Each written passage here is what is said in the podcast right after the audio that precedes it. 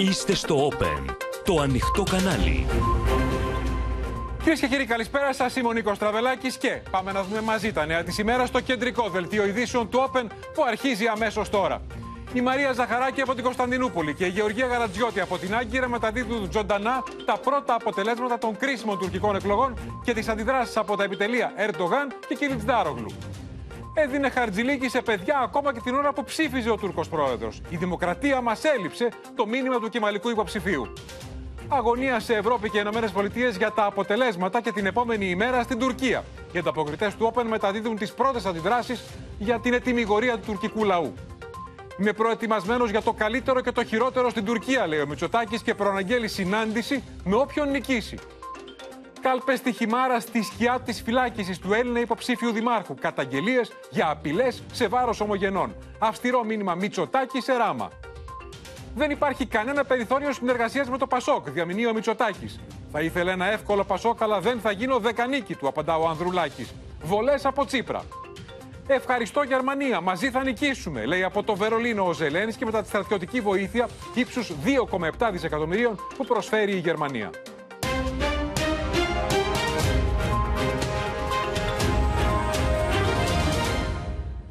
Όλα τα βλέμματα, κυρίες και κύριοι, είναι στραμμένα απόψε στην Τουρκία και στις κρίσιμες για το μέλλον της χώρας και όχι μόνο τις σημερινές προεδρικές και βουλευτικές εκλογές, όπου δεν μονομαχούν απλώς Ερντογάν και Κιλισδάρογλου, αλλά συγκρούονται δύο κόσμοι. Ήδη έχουν αρχίσει να γίνονται γνωστά τα πρώτα αποτελέσματα. Δεν είναι ενδεικτικά, γιατί προέρχονται από την Ανατολία και δείχνουν στο 4% προβάδισμα Κιλισδάρογλου με ε, Ερντογάν, συγγνώμη, με πάνω από 60%.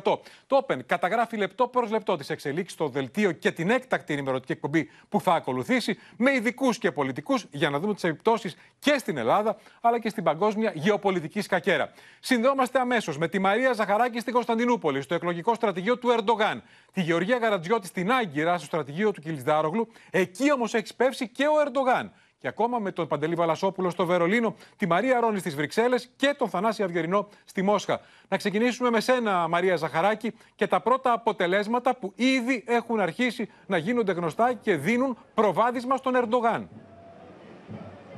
Ναι, Νίκο, να πούμε ότι πριν από 13 λεπτά ουσιαστικά ήρθε η απαγόρευση, η απαγόρευση για μετάδοση αποτελεσμάτων η οποία ήταν μέχρι τις 9. Ε, τώρα βέβαια, όπως είπες και εσύ, υπάρχουν κάποια αποτελέσματα, δίνουν προβάδισμα στον Ερντογάν. Συγκεκριμένα να πω ότι στον Ερντογάν δίνουν αυτή τη στιγμή οι κάλπες 59,47%, 34,78% στον Κιλιτζδάρογλου, ένα πολύ μικρό ποσοστό 0,80% στον Μουχαρέ Μιντζέ, αυτόν τον υποψήφιο που αποσύρθηκε, αλλά οι, οι ψήφοι προς αυτόν τον υποψήφιο είναι έγκυροι και στον Σινάνο Γαν δίνουν αυτή τη στιγμή 5,12. Είναι πάρα πολύ μικρό το ποσοστό που έχει ακόμη ανακοινωθεί. Δεν είναι ενδεικτικό γιατί άλλα θα είναι τα αποτελέσματα και του Ερντογάν θα πέσουν και του Κιλιτζάρογλου θα ανέβουν όπως τουλάχιστον γνωρίζουμε μέχρι στιγμής. Μαρία, μισό λεπτό αυτό να το εξηγήσουμε. Επειδή οι κάλπες στην Ανατολία έκλεισαν 4 ώρα Ελλάδος και στην Κωνσταντινούπολη και της Σμύρνη και τα παράλια στις 5 έρχονται από εκεί τα πρώτα αποτελέσματα. Εκεί είναι φυσικό αναμενόμενο να προηγείται ο Ερντογάν. Επομένως, τα αποτελέσματα που βλέπουμε δεν είναι ενδεικτικά. Ναι, αλλά θα μου επιτρέψεις όχι. Αυτό με την Ανατολία δεν ίσχυε σε αυτές τις εκλογές. Όλες οι κάλπες έκλεισαν φέτος στις 5 η ώρα. Αυτά τα αποτελέσματα που έρχονται φυσικά είναι από εκλογικά τμήματα και κέντρα με, λίγους, με λίγες ψήφους. Δεν είναι για παράδειγμα από την Κωνσταντινούπολη, δεν είναι από περιοχές μεγάλες της Ανατολίας, γιατί ακόμη δεν έχει μετρηθεί αυτό το ποσοστό. Λένε βέβαια ότι μέχρι αυτή τη στιγμή πιθανότατα έχει μετρηθεί περίπου το 30% και ότι μέχρι τις 10 με 11 η ώρα θα έχει τελειώσει όλη η καταμέτρηση στην Τουρκία. Ουσιαστικά κινείται πάρα πολύ γρήγορα η διαδικασία εκτός. Εκτός αν υπάρξει ντέρμπι και μάχη σώμα με σώμα στην Κωνσταντινούπολη και στις άλλες δύο μεγάλες πόλεις της Τουρκίας που είναι η Άγκυρα και η Σμύρνη. Μαρία, ποιες εκτιμήσεις λοιπόν, κάνουν εκεί στο, στο επιτελείο, στο επιτελείο, στο στρατηγείο του Ερντογάν που βρίσκεται στην Κωνσταντινούπολη; Ποιες εκτιμήσεις κάνουν, και να μας πεις και το μήνυμα του Ερντογάν πριν από λίγο. Λοιπόν, εδώ λένε ότι ο Ερντογάν θα βγει νικητής. Αυτές είναι οι εκτιμήσεις. Ωστόσο, υπάρχει μία επιφύλαξη, μία επιφυλακτικότητα, Νίκο, γιατί ο Ερντογάν έφυγε το μεσημέρι για την Άγκυρα, ενώ είχε ανακοινώσει ο ίδιος μάλιστα, ακόμη και σήμερα, ότι θα παρακολουθήσει τα αποτελέσματα από την Κωνσταντινούπολη. Αυτή η κίνηση λοιπόν του Ερντογάν εδώ εκτιμήθηκε ως αρνητική. Ότι θέλει να πάει στην τουρκική πρωτεύουσα να ελέγξει από εκεί ουσιαστικά την κατάσταση, την εκλογική διαδικασία. Τώρα δεν αποκλείεται βέβαια αργά τη νύχτα, εδώ μας λένε, να έρθει πάλι ο Ερντογάν στην Κωνσταντινούπολη. Έχει ήδη στηθεί εδώ το μπαλκόνι εδώ που βρισκόμαστε και αν ο Ερντογάν κάνει την οποιαδήποτε ομιλία μπαλκονιού, είτε είναι νικητής, είτε είναι χαμένος, είτε οι εκλογές πάνε σε δεύτερο γύρο, μπορεί ο Ερντογάν να αποφασίσει να φύγει πάλι με το ελικόπτερο όπως έφυγε το μεσημέρι και να γυρίσει στην Κωνσταντινούπολη. Ο Ερντογάν λοιπόν αυτό που είπε πριν, ε, πριν από λίγο ήταν όταν το μήνυμά του όταν έκλεισαν οι κάλπες ήταν ότι το έθνος λέει πρέπει να προστατεύσει αυτήν την εκλογική διαδικασία. Ο Τούρκος πρόεδρος ουσιαστικά συνέστησε ε, ή έδωσε κάποιο μήνυμα ότι πρέπει να γίνει και σεβαστό το αποτέλεσμα αλλά και το έθνος ουσιαστικά να προστατεύσει την ψήφο του αυτή τη στιγμή. Γιατί ε, μπορεί να γίνουν όπως λέμε τόσες μέρες, μπορεί αν είναι πολύ κοντά η αναμέτρηση, πολύ κοντά η ψήφη, μπορεί κάτι να συμβεί. Μπορεί σε κάποιους να μην αρέσει και μπορεί να βγουν έξω στους δρόμους όπως ήδη ακούμε αυτή τη στιγμή. Δεν ξέρω αν, αν περνάει ο ήχος και από το μικρόφωνο. Έχουν ήδη βγει με τα μπουρλα πάρα πολλοί οπαδοί του ΑΚΕΠ εδώ στο στρατηγείο που είμαστε του κυβερνώντος κόμματος και έχουν αρχίσει τους πανηγυρισμούς χωρίς καν βέβαια να έχει βγει κάποιο ενδεικτικό αποτέλεσμα. Πάντως πηγές Αυτό που είπες εδώ, πάντως Μαρία, GKP, οι φόβοι βέβαια, για έκτροπα απόψε υπάρχουν και από τις δύο πλευρές. Ε, φόβοι που εντάθηκαν με εκείνη τη δήλωση που έκανε ο Ερντογάν θυμίζοντας το αποτυχημένο πραξικόπημα του Ιουλίου του 2016. Ε, εκεί ερμηνεύθηκε αυτή η δήλωση ως προσπάθεια του Ερντογάν να στρώσει χαλή για πιθανή ήττα και για τις επιπτώσεις που αυτή μπορεί να έχει. Επομένως, δεν βασίζονται απλώς σε γενικώς σε φόβους οι, οι ανησυχίες για έκτροπα. Είναι και ένα κλίμα που έχει καλλιεργηθεί. Θέλει λοιπόν πολύ μεγάλη προσοχή και έχει σημασία ότι ο Ερντογάν καλεί τους πολίτες να, να μείνουν και να περιμένουν το αποτέλεσμα. Έχει σημασία τη συγκεκριμένη στιγμή. Ναι, θα ήθελα, Νίκο, επειδή με ρώτησες για εκτιμήσεις, θα ήθελα να δώσω άλλη μία εκτίμηση που προέρχεται βέβαια από το στρατόπεδο της αντιπολίτευσης εδώ στην Κωνσταντινούπολη. Θεωρούν ότι η διαφορά εδώ στην Κωνσταντινούπολη μεταξύ Ερντογάν και Κιλιτζδάρογλου θα είναι ένα εκατομμύριο ψήφοι. Είναι πάρα πολύ μεγάλο το ποσοστό και ε, όχι το ποσοστό, η ψήφη. Αν αυτή η διαφορά είναι πράγματι τόσο μεγάλη, σε αυτή την περίπτωση ο Ερντογάν δεν θα μπορεί να αμφισβητήσει τις εκλογές, τουλάχιστον εδώ στην Κωνσταντινούπολη. Βέβαια. Και επίσης ε, είναι σημαντικό, είναι εντυπωσιακό, είναι... Μαρία, αν μου επιτρέπεις, ναι. το ποσοστό της συμμετοχής. Μιλούμε για πάνω από 60 εκατομμύρια ψηφοφόρους και το ποσοστό ήταν πάνω από 90%. 93,6 ανακοίνωσε το πρακτορείο ειδήσεων της αντιπολίτευσης. Ακόμη το Ανατολού δεν το έχει ανακοινώσει, που είναι το κρατικό πρακτορείο ειδήσεων. Και μόνο εδώ στην Κωνσταντινούπολη, σύμφωνα με ανακοίνωση του ίδιου του κόμματος της αξιωματικής αντιπολίτευσης, έχει ξεπεράσει και εδώ στην Κωνσταντινούπολη το 90%. Είναι πραγματικά εντυπωσιακό, είναι ρεκόρ. Δεν είναι απλά εντυπωσιακό, λοιπόν, είναι ρεκόρ. Θα είμαστε σε ανοιχτή γραμμή, Μαρία. Οτιδήποτε συμβαίνει, διακόπτη και μας ενημερώνεις. Πάμε τώρα στην Άγκυρα. Πάμε στην απεσταλμένη του Open στην Άγκυρα, τη Γεωργία Γαρατζιώτη, που είναι έξω από το στρατηγείο του αντιπάλου του Ερντογάν, του Κεμάλ Κίλιτς Ντάρογλου. Αλλά έχει διπλή σημασία ότι είναι στην Άγκυρα η Γεωργία, γιατί εκεί η Γεωργία για πρώτη φορά θα παρακολουθήσει τα αποτελέσματα των εκλογών ο Ερντογάν. Διάβαζα νωρίτερα ότι από το 2002 που εκλέγεται, τότε ήταν πρωθυπουργός, το 2003 έγινε τελικά. Ε, νίκησε το 2, έγινε πρωθυπουργός το 3. Όλα τα αποτελέσματα τα έχει παρακολουθήσει στην Κωνσταντινούπολη. Η πρώτη φορά που έρχεται εκεί στην Άγκυρα. Έτσι είναι αλήθεια αυτό και εξαφνιάστηκαν αρκετά εδώ οι εκπρόσωποι του Κεμαλικού κόμματος. Όπως είπες και εσύ, βρισκόμαστε στα κεντρικά γραφεία, στο αρχηγείο του κόμματος Τσέχεπε εδώ στην Άγκυρα. Μεγάλα, ε, πολύ αυστηρά τα μέτρα ασφαλείας εδώ στο κτίριο, πρέπει να σου πω. Περιμετρικά του κτηρίου υπάρχει ισχυρή φρουρά, με βαρύ οπλισμό θα μπορούσαμε να πούμε. Ενώ εμείς περάσαμε δεκάδες ελέγχους μέχρι να φτάσουμε μέσα στο κτίριο. Εκτιμήσεις από την πλευρά εδώ των Κεμαλιστών ακόμα δεν υπάρχουν, Νίκο. Τους ρωτήσαμε, γιατί ακούσαμε και εμείς αυτά τα πρώτα αποτελέσματα εδώ που είπατε νωρίτερα με τη Μαρία.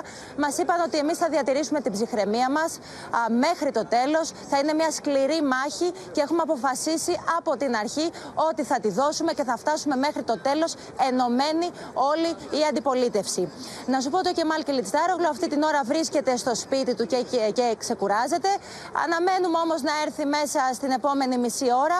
Ενώ όπως μας είπαν μετά τις 9 το βράδυ θα έρθουν εδώ όλοι οι ηγέτες ε, της Ενωμένης Αντιπολίτευσης για να παρακολουθήσουν εδώ στο πλευρό του Κεμάλ Κιλιτστάρογλου τα εκλογικά αποτελέσματα. Εκτός από τον Ερντογάν Νίκο, μήνυμα στους ε, ψηφοφόρους, μήνυμα στον κόσμο, στον τουρκικό λαό, έδωσε μέσω Twitter και ο Κεμάλ Κιλιτστάρογλου και μάλιστα έκανε έκκληση στους εθελοντές αλλά και στους εκπροσώπους του Κεμαλικού κόμματος που βρίσκονται από νωρίς το πρωί, από τις 8 η ώρα που άνοιξαν οι κάλπες στα εκλογικά κέντρα. Τους είπε λοιπόν να μην αφήσουν λεπτό, δευτερόλεπτο τα μάτια τους από τις κάλπες, έτσι ώστε να διασφαλίσουν ότι δεν θα γίνει νοθεία. Η νοθεία είναι ένα θέμα που συζητείται από την ημέρα που ανακοινώθηκαν οι εκλογές στην Τουρκία. Είναι ο φόβος της αντιπολίτευσης ότι μπορεί να υπάρξουν κινήσεις που θα οδηγήσουν σε νοθεία. Οπότε γι' αυτό το λόγο και μάλιστα Κιλιθάρογλου ζήτησε από τους ανθρώπους του να παραμείνουν στα εκλογικά κέντρα. Γεωργία, αυτό είναι πολύ σημαντικό. Θέλω να σταθούμε εδώ, διότι βλέπω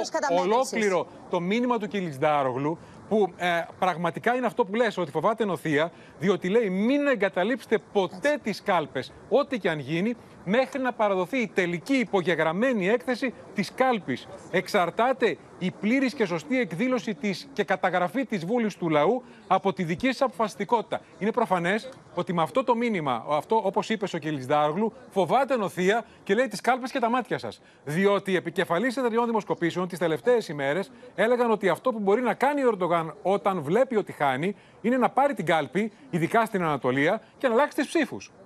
Και το ξέρει καλύτερα από όλους ο Κελισδάρογλου αυτό. Επί... Επίσης, Νίκο, να σου πω ότι τουλάχιστον εδώ στην Άγκυρα ε, μπορεί οι κάλπες να έκλεισαν στις 5 το απόγευμα. Ωστόσο, υπήρχαν τεράστιες ουρές στα εκλογικά κέντρα. Υπήρχε πάρα πολύ μεγάλη συμμετοχή και στην Άγκυρα. Και από ό,τι πληροφορηθήκαμε, ε, τους έδωσαν άδεια να ψηφίσουν. Ο κόσμος δηλαδή περίμενε να ψηφίσει. Ε, άρα θα καθυστερήσει η, καταμέτρηση, η, η ολοκλήρωση της καταμέτρησης των ψήφων εδώ στην Άγκυρα. Και γι' αυτό το λόγο υπάρχει και ο φόβος της νοθείας. Μην φύγουν οι εθελοντές που προσέχουν έχουν τις κάλπες και μείνει μόνο η μία πλευρά εκεί και γίνει αυτό που το Τώρα, μας έλεγε νωρίτερα η Μαρία Ζαχαράκη ότι στο επιτελείο, στο στρατηγείο του Ερντογάν στην Κωνσταντινούπολη ε, εκφράζουν βεβαιότητα ότι θα κερδίσουν. Τι λένε στο στρατηγείο εκεί του Κίλτς Ντάρογλου, Μαρία, ε, Γεωργία; Και εδώ το ίδιο λένε Νίκο. Το πρωί στην, ε, στο εκλογικό κέντρο που ψήφισε ο Κεμάλ Κιλισδάρογλου, που ήρθε λίγο μετά τις 11.30. Ήμουν εκεί, ήταν γεμάτο κόσμο. Είχαν έρθει μία ώρα νωρίτερα και τον περίμεναν. Αρχίσαμε να ακούμε ξαφνικά κόρνες αυτοκινήτων, οπότε καταλάβαμε ότι έρχεται. Τον περίμενε ο κόσμος, κρατούσαν αφήσεις και μόλις μπήκε μέσα στο εκλογικό κέντρο, περνώντας ανάμεσα από τα εγκυκλειδώματα, γιατί ήταν και εκεί αυστηρά τα μέτρα ασφαλείας, είχε και το πρωί ισχυρή φρουρά, άρχισαν να φωνάζουν συνθήματα. Ε, του φώναζαν ότι είναι ο επόμενος ε, πρόεδρός τους, πόσο τον αγαπάνε και ότι αναμένουν ε, το βράδυ να βγουν στους δρόμους να πανηγυρίσουν μαζί του. Ε, το μήνυμα του Κιλισάρογλου το πρωί ήταν ότι έλειψε σε όλους η δημοκρατία. Θα έρθει τώρα η άνοιξη. Θα νικήσουμε. Και βλέπω ότι δεν έχει ανανωθεί το τελευταίο αποτέλεσμα που έχουν δώσει το επίσημο είναι στο 4,33% το καταμετρημένο των ψήφων, 64,39% μπροστά ο Ερντογάν. Ξαναπούμε βέβαια ότι αυτό το αποτέλεσμα δεν είναι ενδεικτικό, αλλά μια πρώτη ερμηνεία το γιατί ξαφνικά ενώ είχε βγει γύρω στις 6 ώρα Ελλάδος απαγόρευση μη μεταδίδεται στα τουρκικά μέσα ενημέρωσης αποτελέσματα πριν από τις 9, ξαφνικά είπαν μεταδώστε τα. Προφανώς για να δημιουργηθεί ένα κλίμα με αυτά τα πρώτα μη ενδεικτικά αποτελέσματα που βλέπουν το φως της ε, δημοσιότητας. Έχει ενδιαφέρον λοιπόν να παρακολουθήσουμε και από εκεί τις εξελίξεις ε, Γεωργία Γαρατζιώτη, διότι δεν είναι μόνο το στρατηγείο του Κιλισδάρογλου, είναι και ο Ερντογάν για πρώτη φορά στην Άγκυρα. Θα παραμείνουμε μαζί σας σε ανοιχτή γραμμή. Μας ειδοποιείτε για οτιδήποτε νεότερο και διακόπτουμε. Στο σημείο αυτό πάμε να δούμε το ρεπορτάζ, να δούμε πώς ψήφισαν νωρίτερα Ερντογάν και Κιλισδάρογλου και πώς φαίνεται από τα μηνύματά τους μπροστά στην κάλπη η σύγκρουση των δύο κόσμων. Μόλις τρεις μήνες μετά τον φωνικό σεισμό του Φεβρουαρίου με τις 50.000 νεκρούς, περισσότεροι από 60 εκατομμύρια Τούρκοι ψηφοφόροι προσέρχονται στις κάλπες σε 50.000 εκλογικά κέντρα για να εκλέξουν τον νέο τους πρόεδρο. Πρόκειται για την πιο κρίσιμη αναμέτρηση στην ιστορία της Τουρκίας, που δεν αποκλείεται να σημάνει το τέλος της απόλυτης κυριαρχίας του Ρετζέπτα Γιπερντογάν. Το ψηφοδέλτιο είναι πάρα πολύ μεγάλο, ειδικά για τις ειδικά για τις βουλευτικές εκλογές. Σήμερα είναι διπλές οι εκλογές και βουλευτικές και προεδρικές. Ε, Το μεγάλο στίχημα βέβαια και το πιο σημαντικό είναι τι θα γίνει με τις προεδρικές εκλογές. İnşallah hani isim vermeyelim de hak eden kazansın. Tayyip Erdoğan. Λίγο πριν τις 12 το μεσημέρι, ο Τούρκος πρόεδρος προσέρχεται σε εκλογικό κέντρο της Κωνσταντινούπολης.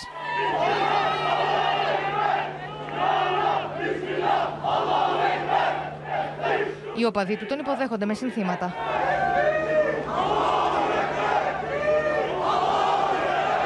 Ο Ερντογάν δεν παραλείπει ειδική αναφορά στις πληγήσεις από το σεισμό περιοχές με εκατομμύρια σεισμοπαθείς να ψηφίσουν σε κοντέινερ. En önemlisi deprem bölgesindeki oyların kullanımıydı. Deprem bölgesinde de vatandaşlarımız büyük bir şevkle, büyük bir aşkla oylarını kullanıyorlar. Temennim odur ki akşam sayımlardan sonra ülkemiz, milletimiz için, Türk demokrasisi için Cumhurbaşkanımız e, Sayın Recep Tayyip Erdoğan'ı e, son kez aday olduğu bu seçimlerde ilk defa destekleyecek olmanın haklı gururunu yaşıyorum. Περίπου 20 λεπτά νωρίτερα στην Άγκυρα ψήφισε και ο πολιτικός του αντίπαλος Κεμάλ Κιλιτστάρογλου. Ο εκλεκτός της τουρκικής αντιπολίτευσης, χαμογελαστός και αισιόδοξος, με τις τελευταίες δημοσκοπήσεις με το μέρος του, ζητά την επιστροφή της δημοκρατίας στην Τουρκία. Bütün yurttaşlarıma teşekkür ederim. Sandığa gidip oy kullanan bütün yurttaşlarıma en içten sevgilerimi, saygılarımı sunarım. Hepimiz demokrasiyi çok özlemişiz. Hepimiz birlikte olmayı çok özlemişiz. Hepimiz kucaktaşmayı çok özlemişiz.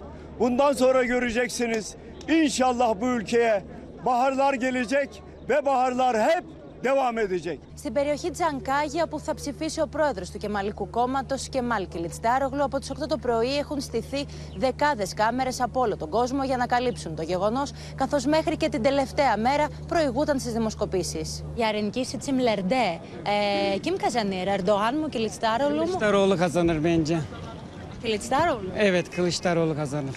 Yani Türkiye'nin ekonomisi belli. Şu anda e, aldığımız emekli maaşı kiraya yetmiyor.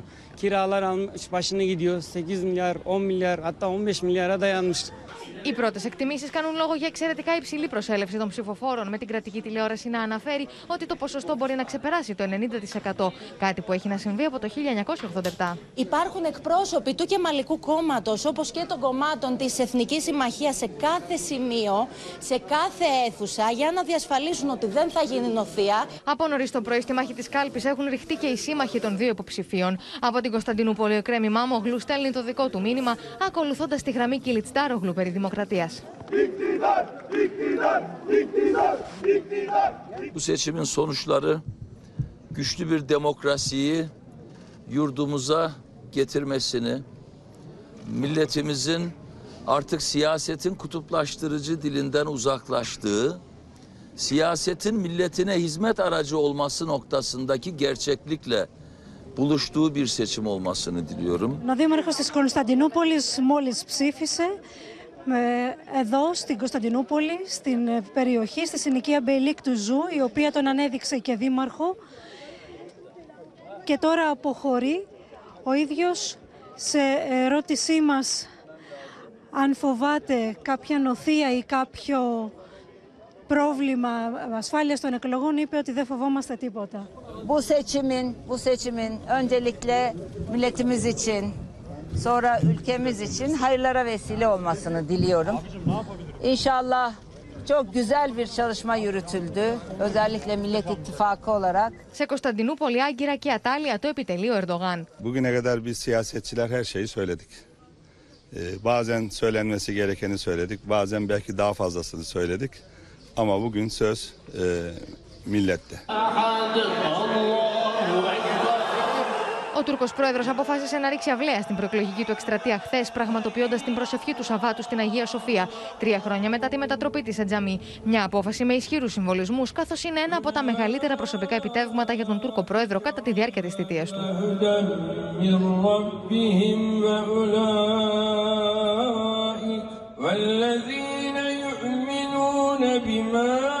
Το σύνολο της προεκλογική εκστρατείας του Ερντογάν ήταν βασισμένο στο Ισλάμ, στις συντηρητικές αξίες της οικογένειας και στην αντίθεση προς τη Δύση, προσπαθώντας να χτίσει ένα εθνικιστικό μέτωπο στο οποίο οι ψηφοφόροι του θα συσπηρωθούν. Bir olacağız. İri olacağız. Diri olacağız. Kardeş olacağız. Hep birlikte Türkiye olacağız. Λίγες ώρες νωρίτερα, ο αντίπαλο του Κεμάλ Κιλτστάρογλου επισκέφθηκε το μαυσολείο του Ατατούρκ, το εθνικό σύμβολο της Τουρκίας, σε μια κίνηση ύψης του συμβολισμού, αφήνοντας στο μνημείο ένα μπουκέτο γαρίφαλα. Λοιπόν, πάει πολύ πιο γρήγορα από το αναμενόμενο η καταμέτρηση των αποτελεσμάτων. Στην Αδαμαντία Λιόλιο αμέσως έχουμε καταμετρημένο το 17% πια των ψήφων. Επίσημα αποτελέσματα, Αδαμαντία. Σύμφωνα με το CNN Turk, τουλάχιστον Νίκο, βλέπουμε προβάδισμα του Ερντογάν αυτή τη στιγμή στις προεδρικές εκλογές σε ποσοστό 56,67%. Αντιστοιχεί περίπου σε 3 εκατομμύρια 700.000 ψηφοφόρους, ανθρώπους δηλαδή που προσέφηκαν σήμερα στις κάλπες για να δείξουν τη γνώμη τους, για να εκφράσουν και αυτοί με αυτόν τον τρόπο την επιλογή τους. Ακολουθεί ο Κεμάν Κιλιτζάρογλου σε ποσοστό 37,41%. Υπολείπεται λοιπόν από τον Ταγί Περντογάν, ενώ ε, Αυτό βλέπουμε... που μας λες, Αδαμαντία, σε ποιο ποσοστό είναι καταμετρημένο; είναι σε ποσοστό 14,84%. Σε ρωτώ γιατί βλέπω τώρα στη Μιλιέτ που κάνει συνεχή ανανέωση στο 16,99%. Ερντογάν 55,98, είναι 4.377.000 ψήφοι. Ε, Κιλιτσδάρογλου 38,08 και 5,37 ο Ογκάνο, ο τρίτος υποψήφιος. Και κάποιοι ψηφίζουν και τον τέταρτο, αν και δεν είναι, επειδή είναι τυπωμένα τα ψηφοδέλτια. Πάμε αμέσως στο CNN Turk να ακούσουμε την uh, Σοφία Απρόκου, τη μεταφράστριά μας, μας βοηθήσει απόψε. Τι μεταδίδει αυτή την ώρα το CNN Turk; Το CNN Turk ε, λέει λοιπόν ότι εμφανίζεται μια ελαφρά καθοδική πορεία για το κόμμα του Ερντοάν ε, καθώς αυξάνει η καταμέτρηση των ψήφων που έχουμε από τα εκλογικά κέντρα. Ε, και βέβαια ακόμα δεν μπορούν να προβλέψουν αν θα υπάρχει δεύτερος γύρος, δηλαδή αν θα φτάσουν το 50% ή όχι. Ε, αυτό είναι ε, η δύσκολη πρόβλεψη. Εξάλλου εκεί παίζεται όλη η βραδιά. Για να ακούσουμε. Τι, τι μεταδίδουν τώρα, κυρία Πρόκου, τι λένε ο παρουσιαστής και ο σχολιαστής; Ε, το σχόλιο που ακούγεται είναι ότι υπάρχει μία ελαφρώς καθοδική πορεία για το κυβερνών κόμμα και για τη συμμαχία του, ε, καθώς αυξάνει ε, ο αριθμός των καταμετρημένων ψήφων και μία ελαφρά άνοδος του, ε, της συμμαχίας της αντιπολίτευσης. Ε, και βεβαίως ε, το τρίτο κόμμα, η τρίτη συμμαχία μάλλον, είναι σε μηδαμινά ποσοστά, δηλαδή στα 5, κάτι της εκατό. Και ε, τώρα βέβαια είμαστε πολύ αρχή και αναμένεται, ε, η πρόβλεψη είναι ότι κοντά μεταξύ 9,5 και 10 θα υπάρχουν τα τελικά αποτελέσματα των προεδρικών εκλογών, ενώ τα αποτελέσματα των βουλευτικών θα φτάσουν ε, περίπου στα μεσάνυχτα. Μην το ξεχνούμε ότι σήμερα οι Τούρκοι ψηφίζουν και για πρόεδρο και βουλευτικές εκλογές για να εκλέξουν με τα 600 μέλη της ε, τουρκικής εθνοσυνέλευσης. Και εκεί υπάρχει περίπτωση, ε, με δεδομένο το εθνικό μέτωπο υπό τον Κίλτς Ντάρογλου, να έχουμε νίκη Ερντογάν, ένα σενάριο, και συγκατοίκηση με Κίλτς Ντάρογλου που θα έχει την πλειοψηφία το μέτωπό του στην εθνοσυνέλευση. Δεν το έχουμε ξανά, θα έχει μεγάλο ενδιαφέρον. Αυτό. Πάμε στο Σωτήρι Δανέζη που είναι μαζί μας και στη συνέχεια θα είμαστε μαζί στην έκτακτη ενημερωτική εκπομπή του Open. Σωτήρι Δανέζη, καλησπέρα. Καλησπέρα, Νίκο. Λέμε ότι είναι κρισιμότερε εκλογές και αυτή τη φορά δεν είναι κλεισέ. Είναι πραγματικά οι κρισιμότερε εκλογές στην Τουρκία τα τελευταία χρόνια, γιατί βέβαια το διακύβευμα είναι μεγάλο. Μιλάμε για το δημοκρατικό μέλλον μιας χώρας και οι εκλογές αυτές δεν θα επηρεάσουν μόνο τα 80 εκατομμύρια Τούρκους, αλλά και τους γειτονικούς λαούς. Η Τουρκία έχει κάνει ανοίγματα όχι μόνο στην ε, Μεσόγειο, αλλά και στην Ασία, στην Αφρική. Εξακολουθεί να διατηρεί αυτή την θέση ενός πολύ δυνατού και σημαντικού παίκτη. Συγγνώμη, βλέπω έκανε ανανέωση τώρα η Μιλιέτ, επειδή προέχουν τα αποτελέσματα. Αμέσως θα σου δώσω το λόγο. Στο 19,15% τα επίσημα αποτελέσματα από το Τουρκικό Υπουργείο Εσωτερικών, 55,46 Ερντογάν, σχεδόν 5 εκατομμύρια ψήφοι, 38,57 Κιλιτζντάρογλου, 5,39 ο Ογκάν. Ε, είναι περίπου δηλαδή το 1 πέμπτο των αποτελεσμάτων. Ξαναλέμε ότι θεωρείται ότι πάντα τα πρώτα αποτελέσματα στην Τουρκία δεν είναι ενδεικτικά. Ναι, Σωτήρη. Ναι, λέγαμε λοιπόν ότι το διακύβευμα εδώ είναι, είναι μεγάλο, είναι το μέλλον της τουρκικής δημοκρατίας. Αν κερδίσει ο Ερντογάν, πολλοί φοβούνται ότι η χώρα θα συνεχίσει να διολυσταίνει σε έναν ε, αυταρχισμό. Μπορεί και οι εκλογές σε λίγα χρόνια να μην έχουν καμία σημασία. Αν κερδίσει η αντιπολίτευση, ίσως υπάρχει μια ελπίδα η τουρκική δημοκρατία να στηθεί, να καταφέρει να σταθεί ε, στα πόδια της και να αλλάξουν πολλά. Η χώρα να πάει σε ένα restart, όπως πιστεύουν κάποιοι δυτικοί αναλυτές. Ε, τώρα, βέβαια, ακόμη και οι πιο αισιόδοξοι ε, υποστηρικτές της αντιπολίτευσης, αν και βλέπουν ότι αυτή η αλλαγή μέσω της κάλπης είναι εφικτή, δεν κρύβουν την ανησυχία και το φόβο τους για το τι μπορεί να συμβεί αν το αποτέλεσμα είναι αυτό που οι δημοσκόποι λένε too close to call. Είναι δηλαδή πολύ κοντά τα δύο κόμματα, η διαφορά τους είναι βραχία κεφαλή και ίσως κάποιοι φοβούνται ο Ερντογάν να θελήσει να, ε, να επηρεάσει το αποτέλεσμα ή, εν πάση περιπτώσει, να βάλει τη χώρα σε περιπέτειες. Κάποιοι βλέπουν και σενάρια ακόμη και της ε, ομάδας ασφαλείας της Σαντάτ να δραστηριοποιείται την νύχτα των εκλογών, αν τα πράγματα δεν πάνε καλά για το κυβερνών ε, κόμμα. Ωστόσο, η αντιπολίτευση εδώ έχει μια ευκαιρία. Όπως είπαμε και πιο πριν, οι εκλογές είναι υψής της σημασίας για το μέλλον αυτής της χώρας.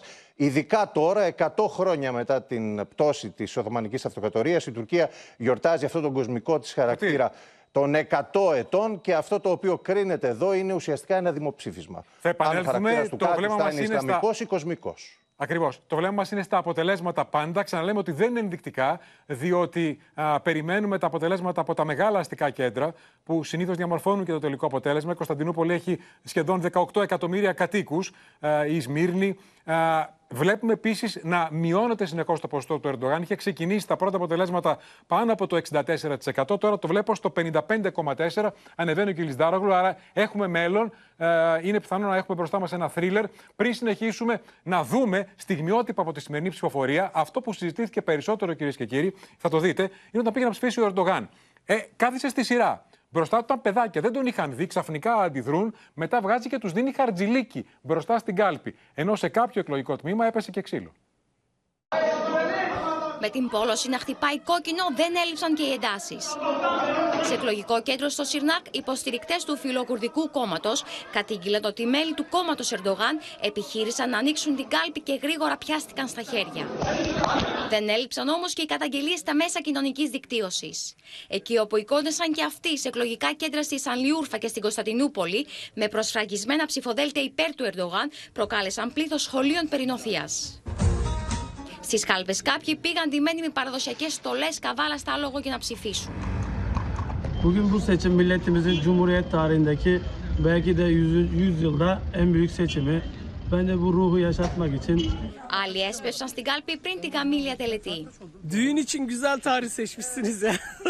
Hayırlı olsun tek. Και υπήρχαν και εκείνοι με κινητικά προβλήματα που μεταφέρθηκαν με καροτσάκια για να ψηφίσουν τον εκλεκτό τους για την Προεδρία αλλά και με φορεία. Ακόμα και ασθενείς από τα νοσοκομεία της Τουρκίας, από τα νοσοκομεία της Άγκυρας που επιθυμούσαν να ψηφίσουν, ήρθαν στα εκλογικά κέντρα για να δώσουν την ψήφο τους.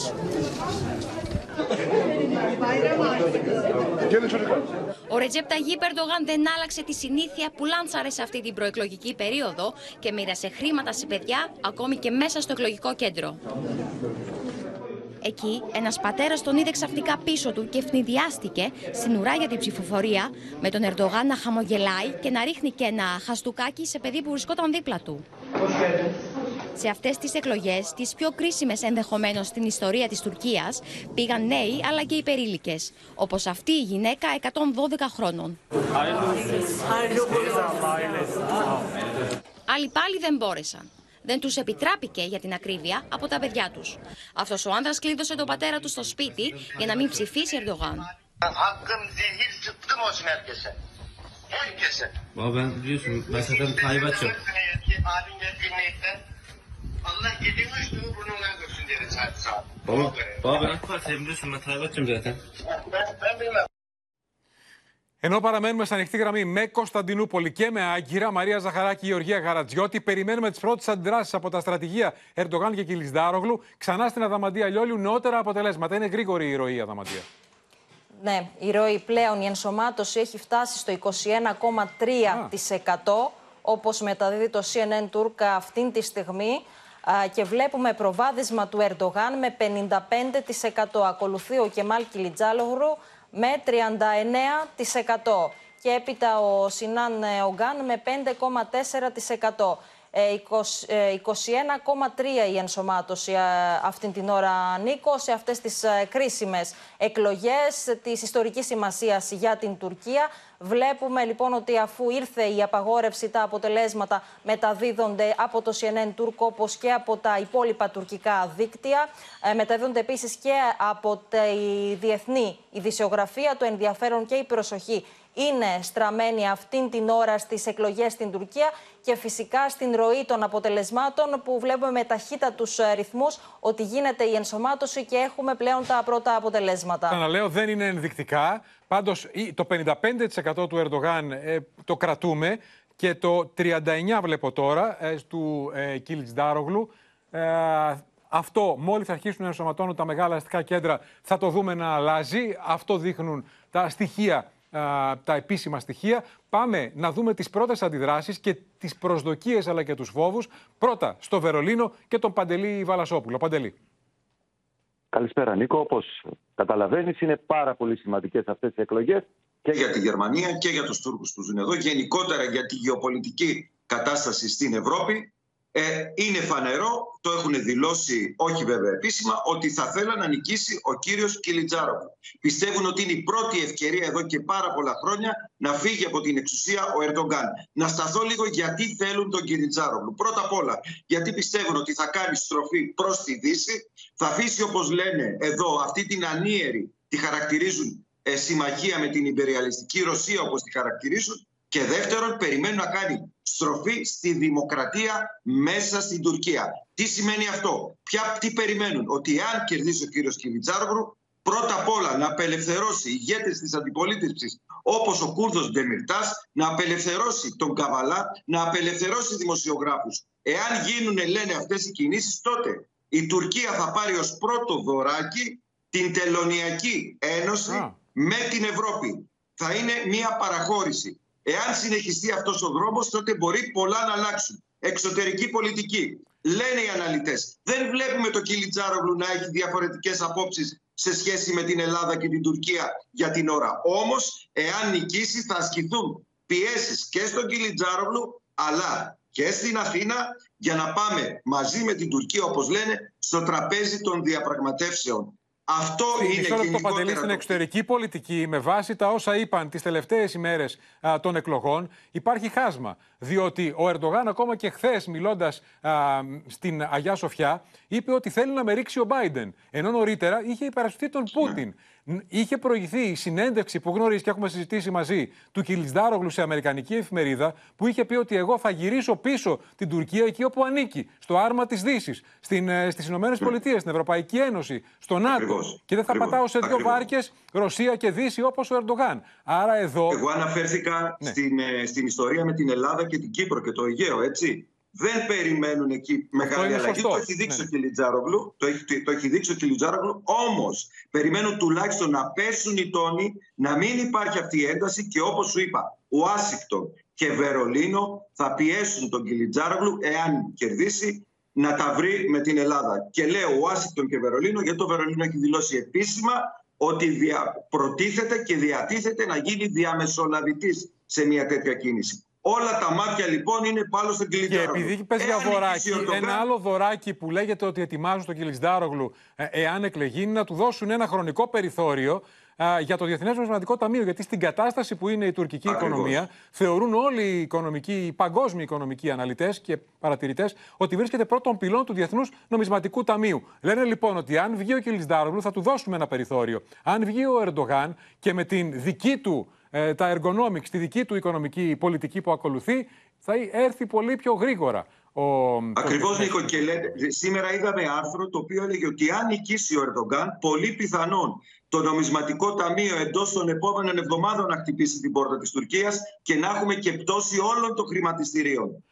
Παντελή, θα ξαναγυρίσουμε σε σένα. Ε, θα πάμε και στη Μαρία Ζαχαράκη ε, που θα μας δώσει ε, νεότερα για τα αποτελέσματα. Η Γεωργία Γαρατζιώτη είναι ήδη ε, μέσα στο στρατηγείο του Κιλισδάρογλου και ενημερώνεται, οπότε θα μας δώσει σε λίγο φρέσκα νέα. Στο μεταξύ πάμε στη Μόσχα και στο Θανάση Αυγερινό να δούμε πώς βλέπει η Ρωσία τις σημερινές τουρκικές εκλογές με δεδομένες τις εξαιρετικές σχέσεις όλο το τελευταίο διάστημα και το είδαμε και από την έναρξη του πολέμου Ερντογάν Πούτιν. Θανάση, καλησπέρα από την Αθήνα.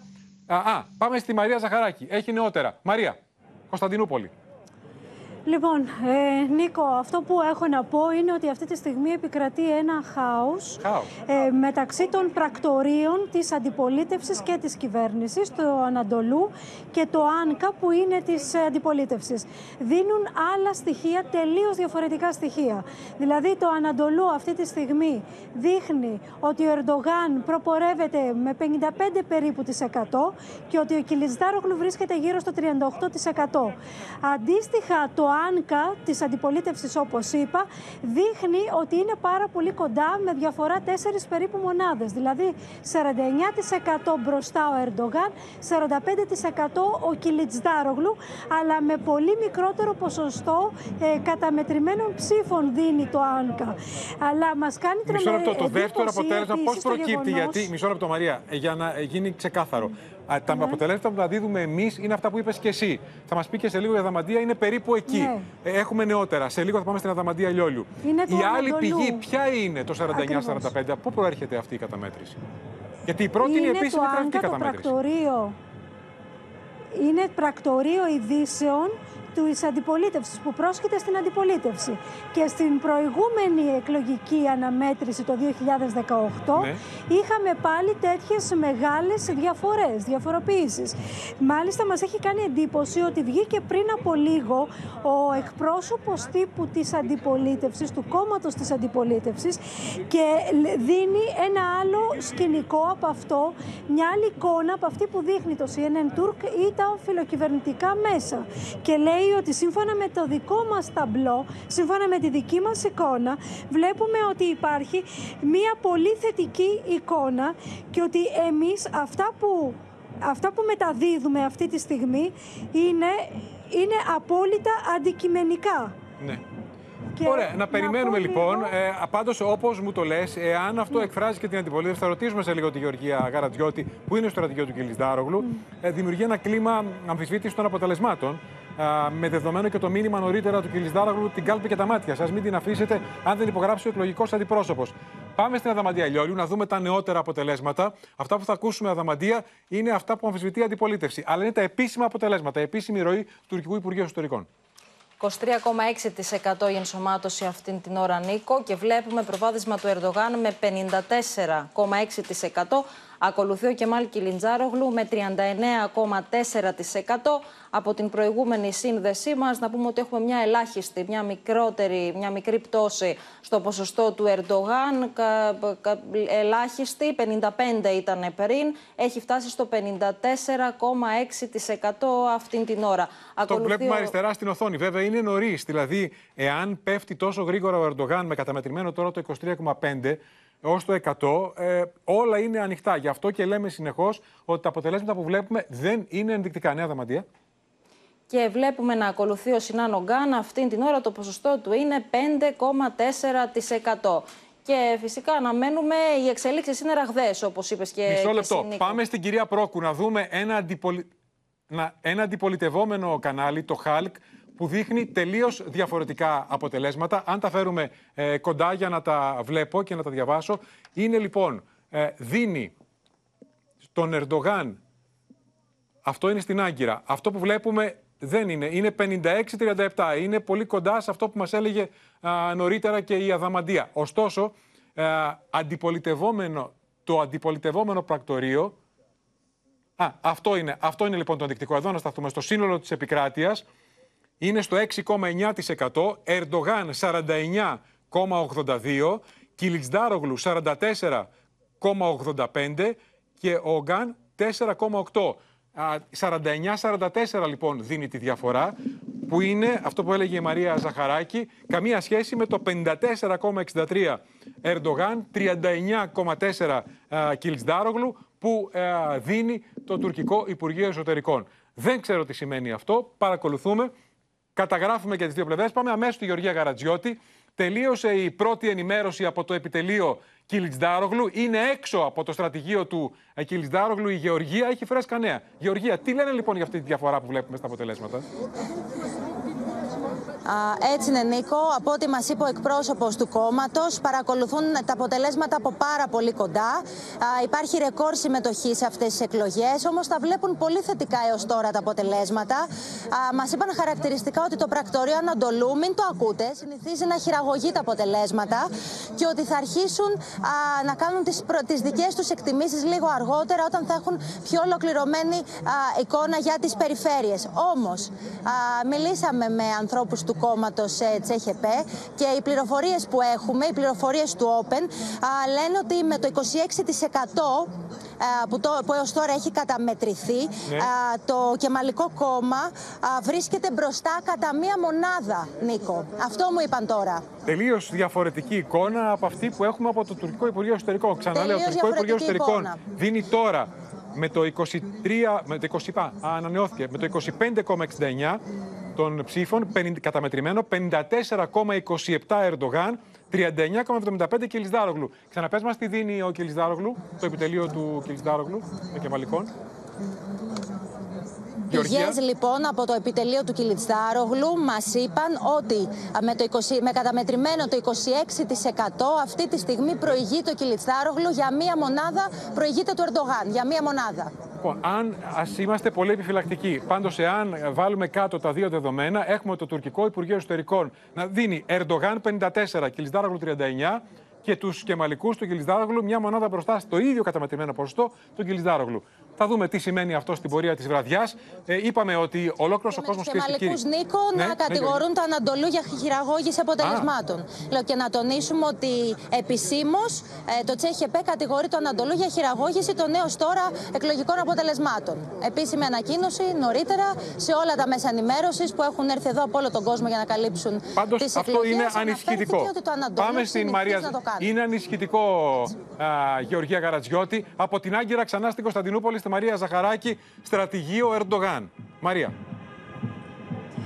Ναι, Νίκο, λοιπόν, έχουμε καινούργια αποτελέσματα από το ΆΝΚΑ που είπαμε ότι είναι το πρακτορείο που πρόσκειται στην αντιπολίτευση ναι, ναι. και δείχνει ε, ανατροπή. Δηλαδή, μπροστά ο Κιλιτζδάρογλου είναι κατα, με, καταμετρημένο συγγνώμη, το 19,14%.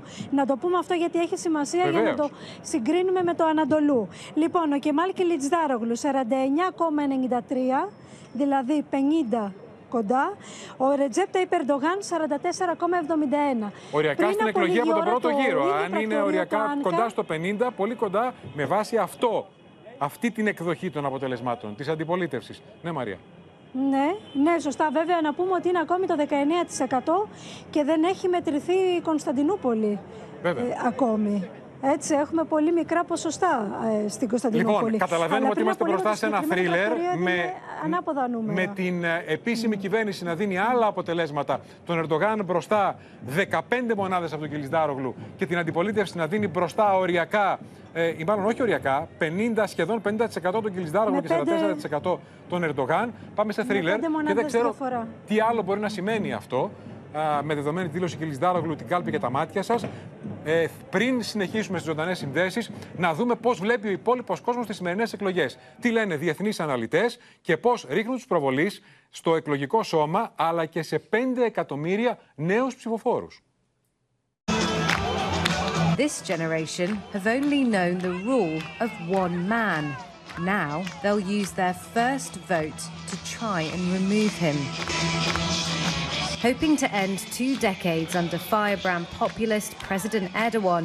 They place their faith in the softly spoken bureaucrat Kemal Kılıçdaroğlu. Η νεολαία της Τουρκίας παίζει κομβικό ρόλο στην ανάδειξη νικητής στι αμφίροπε κάλπες, εκτιμούν οι αναλυτές, καθώς 5 εκατομμύρια νέοι, περίπου το 10% του εκλογικού σώματος, κλήθηκαν να ψηφίσουν για πρώτη φορά. Οι δημοσκοπήσει έδειξαν πω αυτοί οι άνθρωποι, αγέννητοι ακόμα όταν ο Ερντογάν αναλάμβανε για πρώτη φορά την εξουσία, αποζητούν πλέον μία αλλαγή. He's like more, he's representing us, like not the older generation or something. The younger generation is here, and he's like the only one can see that. I'm dreaming of a country where everyone can express their ideas freely, where they can get an education, where they will not want to leave the country, where they will be happy to live in Turkey, where the economy is better, and where we as students have better lives and don't have to look at the prices of everything we buy. Οι νέοι επιθυμούν δουλειέ, καθώ το 20% σε αυτέ τι ηλικίε είναι άνθρωποι άνεργοι, αλλά και να μπει ένα τέλο στην αυταρχικότητα του κράτου, όπω λένε, καθώ θεωρούν ότι οι ελευθερίε του σταδιακά μειώνονταν στα χρόνια διακυβέρνηση του Ερντογάν. They are afraid the power of public. They are afraid the, uh, the, the, the power of democracy. They are afraid the power of free speech. They are afraid the truth. Erdoğan o kadar çok fazla çalmaya başladı. Erdogan started stealing so much, the only ones filling their bellies are those in his close circle. We want a president that looks after us, that's full of love, not hate. Πέραν των νέων, η βούληση των οποίων θα διαδραματίσει σημαντικό ρόλο στην ανάδειξη νικητή, κρίσιμη είναι η επιλογή και όσων επηρεάστηκαν από του φωνικού σεισμού τη 6η Φεβρουαρίου. Κάλπες στήθηκαν και στις 11 περιφέρειες της Τουρκίας που επλήγησαν.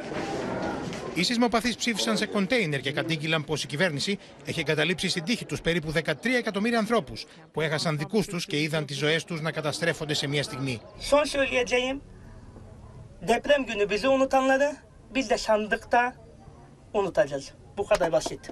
Ben mesela Selman Nasır en yakın okulum.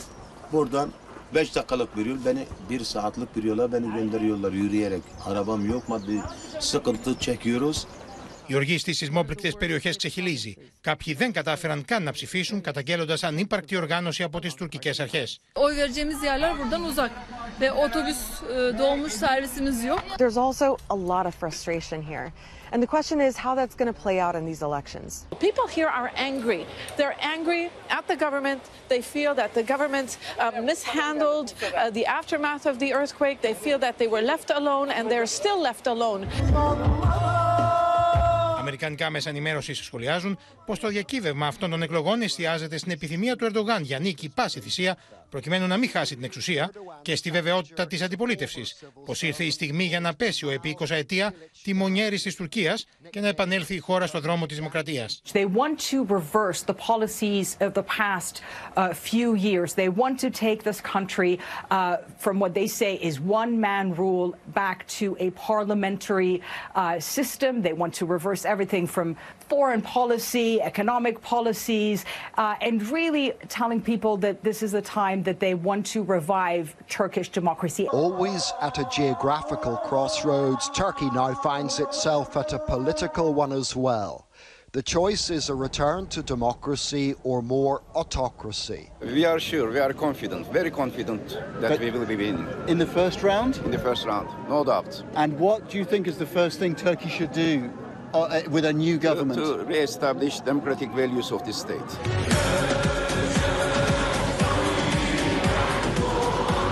Ρεπορτάζ διεθνών μέσων ενημέρωσης επισημαίνουν και τον κίνδυνο Ερντογάν να μην εγκαταλείψει την εξουσία με ειρηνικό τρόπο, εκφράζοντας τους φόβους της αντιπολίτευσης που προειδοποιούσε για το ενδεχόμενο να ξεσπάσει βία σε περίπτωση αποκαθήλωσης του Τούρκου Προέδρου. Νεότερα αποτελέσματα Αδαμαντία Λιόλιου με πολύ γρήγορους ρυθμούς. Πάντα α, τα επίσημα αποτελέσματα μας δίνει η Αδαμαντία από το Τουρκικό Υπουργείο Εσωτερικών. 27,9 αυτή τη στιγμή ενσωμάτωση Νίκο. Έχουμε προβάδισμα του Ερντογάν και πάλι με 53,9% όμως αυτή τη πέφτει, φορά. μειώνεται. Μια μικρή πτώση και πάλι. Ε, να θυμίσουμε ότι ο- από την ώρα που ξεκίνησε το δελτίο μας έχουμε μια μικρή πτωτική τάση στο ποσοστό που λαμβάνει ο Ταγί Περντογάν. Ο Κεμάλ Κιλιντζάλογλου φαίνεται ότι ανεβαίνει το ποσοστό του, είναι στο 40,1% αυτή τη στιγμή. Ακολουθεί ο Σινάν Ογκάν με 5,4%. Και να επισημάνουμε αυτό, μικρή πτώση σταδιακά τουλάχιστον με τα επίσημα αυτά αποτελέσματα που έχουμε από το Υπουργείο Εσωτερικών στον Ταγί Περντογάν και μικρή άνοδο του Κεμάλ Κιλιτζάρογλου. Ναι, συνέχεια ανεβαίνει ο Κιλιτζάρογλου. Θυμίζω στο 4% είχε 64 ο Ερντογάν, 30 ο Κιλιτζάρογλου. Τώρα στο 28 έχει 53 ο Ερντογάν και 40 ο Κιλιτζάρογλου. Πάμε στη Μαρία Ζαχαράκη, έχουμε νεότερα Κωνσταντινούπολη. Λοιπόν, με βάση κάποια αποτελέσματα που δίνει το αντιπολιτευόμενο κόμμα, το Τζέχεπέ, το Ρεπουμπλικανικό Λαϊκό Κόμμα, με καταμετρημένο το 15% των ψήφων της Κωνσταντινούπολης, δεν είναι Τουρκία γενικά, είναι Κωνσταντινούπολη. Ο, ο Κεμάλ Κιλιτζάρογλου προηγείται με 51,33%,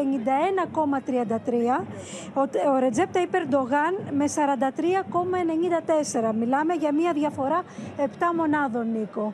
Αυτά είναι που δίνει βέβαια το αντιπολιτευόμενο κόμμα να το σημειώσουμε. Ε, σε, μια, σε ένα αστικό κέντρο με 18 ναι. εκατομμύρια κατοίκους που θεωρείται ε, από τα προπύργια του, του Κιλισδάρογλου, των Κεμαλικών. Δεν είναι δηλαδή το δυνατό χαρτί η Κωνσταντινούπολη του Ερντογάν, το αντίθετο. Παρ' όλα αυτά όμως, εδώ, ενώ είναι ακόμη νωρίς, κανένας δεν ξέρει ποια είναι τα αποτελέσματα. Όπως είπαμε, υπάρχει χάσμα. Θέλω να μεταδώσω την ατμόσφαιρα. Δηλαδή, εδώ έχουν ξεκινήσει. Ακούμε κορναρίσματα. Ποιοι πανηγυρίζουν, οι του Ερντογάν ή του Κελισδάρογλου, Μαρία. Εδώ είναι του Ερντογάν. Εδώ είναι Ερντογάν περνάνε έξω από το κόμμα με, με σημαίες, με κατακόκκινες σημαίες, τουρκικές σημαίες και κορνάρουν συνεχώς, ενώ φαίνεται ότι ε, και η Κωνσταντινούπολη μάλλον θα, θα είναι του Κιλιτζδάρογλου και όχι του Ερντογάν. Αλλά κάποιοι πιο ένθερμοι όπως ε, ακούμε έχουν ξεκινήσει τους πανηγυρισμούς χωρίς ακόμη να έχει ναι, ναι. το αποτέλεσμα Λοιπόν, θα ξαναγυρίσουμε σε σένα Μαρία και στη Γεωργία Γαρατζιώτη, Θανάσης Αυγερινός τώρα Μόσχα, ε, Θανάση σε διέκοψα νωρίτερα ε, γιατί είχαμε νεότερα αποτελέσματα και ειδήσεις από Άγκυρα και Κωνσταντινούπολη. Η Μόσχα λοιπόν παρακολουθεί και εκείνη με τεράστιο ενδιαφέρον τις σημερινές τουρκικές εκλογές, με δεδομένο ότι προφανώς άλλος κόσμος ο Ερντογάν και άλλος ο Κιλισδάρογλου. Καλησπέρα από τη Μόσχα. Προφανώς, όσο λίγες πρωτεύουσες παγκοσμίως ε, η Ρωσία και η Μόσχα παρακολουθεί τις τουρκικές εκλογές. Ε, το Κρεμλίνο επισήμως έχει δηλώσει ότι φυσικά θα σεβαστεί την τιμιγορία του τουρκικού λαού. Είναι προφανές όμως ότι η Μόσχα έχει πολλούς λόγους, όπως και εσύ λες, να θέλει επανεκλογή Ερντογάν, ώστε να μην κλονιστεί το προνομιακό αυτή τη στιγμή καθεστώς σχέσεών της και κυρίως η διέξοδος ε, από τις δυτικές κυρώσεις που παρέχει ο Ερντογάν σε αυτή την κόντρα Ρωσίας με τις Ηνωμένες Πολιτείες και το ΝΑΤΟ. Τις τελευταίες μέρες υπήρξε μάλιστα ένταση μεταξύ του υποψηφίου της τουρκικής αντιπολίτευσης και του Κρεμλίνου. Ε, ο εκπρόσωπος ε, του Ρώσου Προέδρου, ο Δημήτρη Πεσκόφ, επανήλθε μάλιστα σήμερα και προχθές και κάνει παρόμοια δήλωση. Ε, είπε ότι οι δηλώσεις Κιλιντστάρογλου ότι δεν πρέπει να εμπλακεί η Μόσχα στις εκλογές ε, είναι ε, δηλώσεις που, που προκαλούν στη Ρωσία απογοήτευση. Ε, κατηγορηματικά η Μόσχα απορρίπτει αυτές τις κατηγορίες για ανάμειξη στις τουρκικές εκλογές. Κάτι τέτοιο δεν μπορεί να συζητηθεί, είπε ο κύριος ε, Πεσκόφ. Μάλιστα αργά χθες επανήλθε λέγοντας ότι αν υπήρχαν αποδείξεις θα τις είχε παρουσιάσει ο ηγέτης της ε, τουρκικής αντιπολίτευσης. Δεν μπορεί να το κάνει γιατί στην πραγματικότητα δεν υπάρχουν τέτοιες αποδείξεις. Και βέβαια στην απογοήτευσή του προσέθεσε και λίγη από την ιστορία λέγοντας ότι ο Κεμάλ ήταν αυτός που ε, αποτελούσε έναν αρχιτέκτονα και υποστηρικτή της ανάπτυξης των σχέσεων με την Ρωσία, τότε βέβαια Σοβιετική Ένωση και ότι οι δηλώσεις πάνω κάτω του κυρίου Κιλιτζάρογλου έρχονται σε κόντρα με την κεμαλική παράδοση παρά το γεγονός ότι αυτοί υποτίθεται είναι οι κεμαλιστές. Και έχει μεγάλο ενδιαφέρον, Θανάση, ότι αμέσως μόλις έκανε αυτές τις δηλώσεις ο Πεσκόφ. με την Τουρκία το τελευταίο διάστημα για όσα έχουν επιτευχθεί τα τελευταία χρόνια, χαρακτήρισε αυτές τις σχέσεις ε, ως ε, σχέσεις αμοιβαία επωφελεί που προφανώς η Μόσχα θα ήθελε να διατηρήσει. Ε, μένει να δούμε βέβαια αν θα τα καταφέρει ή ε, αν θα μείνει ο εκλεκτός της στην εξουσία ή θα πρέπει να διαχειριστεί πλέον τις ρώσο-τουρκικές σχέσεις με έναν ηγέτη που θα στρέφει ε, το βλέμμα του όλο και περισσότερο στη Δύση και τις Ηνωμένες Πολιτείες. Έχει πέσει η επιστροφή του Θανάση. Αν με ακούει, ήθελα να πω ότι μόλις, μόλις μίλησε για α, ε, ψεύτες χθες ο Πεσκόφ, βγήκε να τον υπερασπιστεί ο Ερντογάν και ήταν εκεί που είπε ότι θέλει να με ρίξει ο Μπάιντεν. Πάμε, Στέλλα Παμιχαήλ, να δούμε πώς βλέπει η Αθήνα τις σημερινές τουρκικές εκλογές.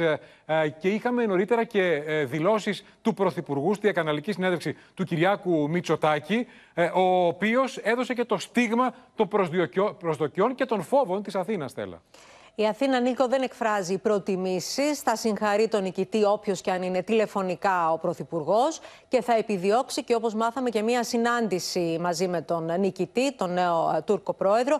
Μία συνάντηση με μία θετική ατζέντα, όπως λένε από το Μέγαρο Μαξίμου, που μπορεί να κινείται στην οικονομία, στον τουρισμό, στην πράσινη ανάπτυξη, για θέματα δηλαδή που αφορούν τις δύο χώρες, για θέματα καλής γειτονίας.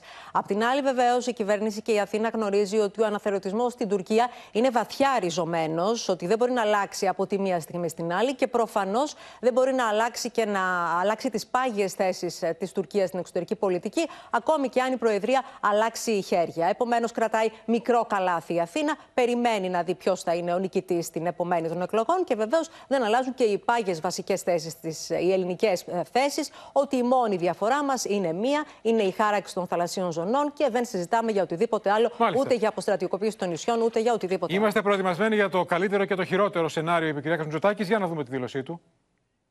Προφανώς και θα καλέσω να συγχαρώ όποιον εκλεγεί ε, ε, ε πρόεδρος ε, της Τουρκίας και σίγουρα θα επιδιώξω και μια συνάντηση αν είναι με τον κύριο Ερντογάν δεν θα είναι προφανώς η πρώτη αν είναι με τον κύριο Κρυσάρλου θα είναι και μια πρώτη συνάντηση γνωριμίας για να βάλουμε το πλαίσιο των σχέσεών μας για τα επόμενα χρόνια. Μακάρι Μακάρι να βρεθεί ένα πρόσφορο ε, έδαφος ώστε να οδηγηθούμε σε μια πιο μόνιμη εκτόνωση των ελληνοτουρκικών σχέσεων. Δεν είμαι και αφελής και οφείλω να είμαι πάντα προετοιμασμένος όχι μόνο για το καλύτερο αλλά και για το χειρότερο σενάριο.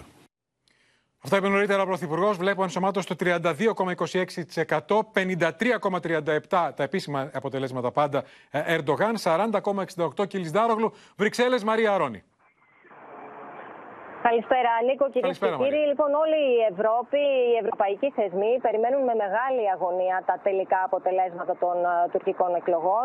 Πρέπει να σου πω ότι τόσο στις Βρυξέλλες όσο και στο Παρίσι υπάρχει μια χρυσή ελπίδα ότι θα νικήσει η αντιπολίτευση, ότι θα υπάρξει μια αλλαγή σελίδας στην Τουρκία μετά από δύο δεκαετίες του Ρετζέπ Τεγί Περντογάν στην uh, εξουσία.